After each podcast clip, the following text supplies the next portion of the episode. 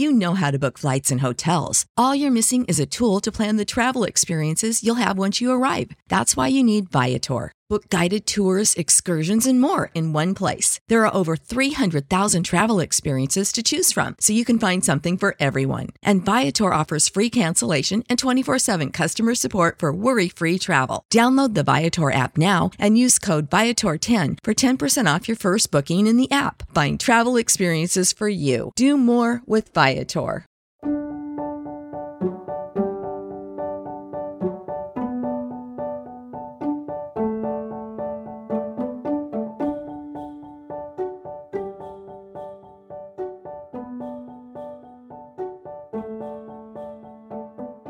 Hello, everyone. Welcome to Revived Devos. Today's Devo is by Oswald Chambers. To become one with Christ Jesus, a person must be willing not only to give up sin, but also to surrender his whole way of looking at things. Being born again by the Spirit of God means that we must first be willing to let go before we can grasp something else.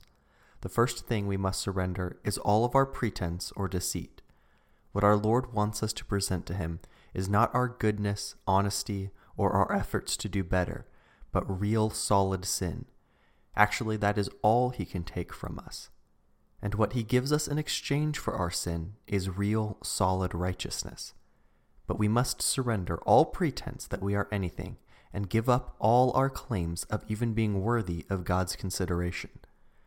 Once we have done that, the Spirit of God will show us what we need to surrender next.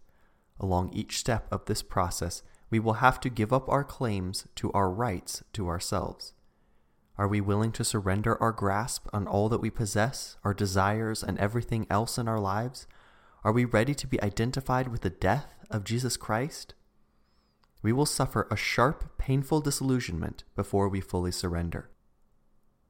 When people really see themselves as the Lord sees them, it is not the terribly offensive sins of the flesh that shock them but the awful nature of the pride of their own hearts opposing Jesus Christ.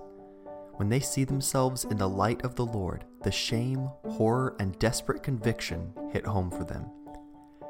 If you are faced with the question of whether or not to surrender, make a determination to go on through the crisis, surrendering all that you have and all that you are to Him. And God will then equip you to do all that He requires of you.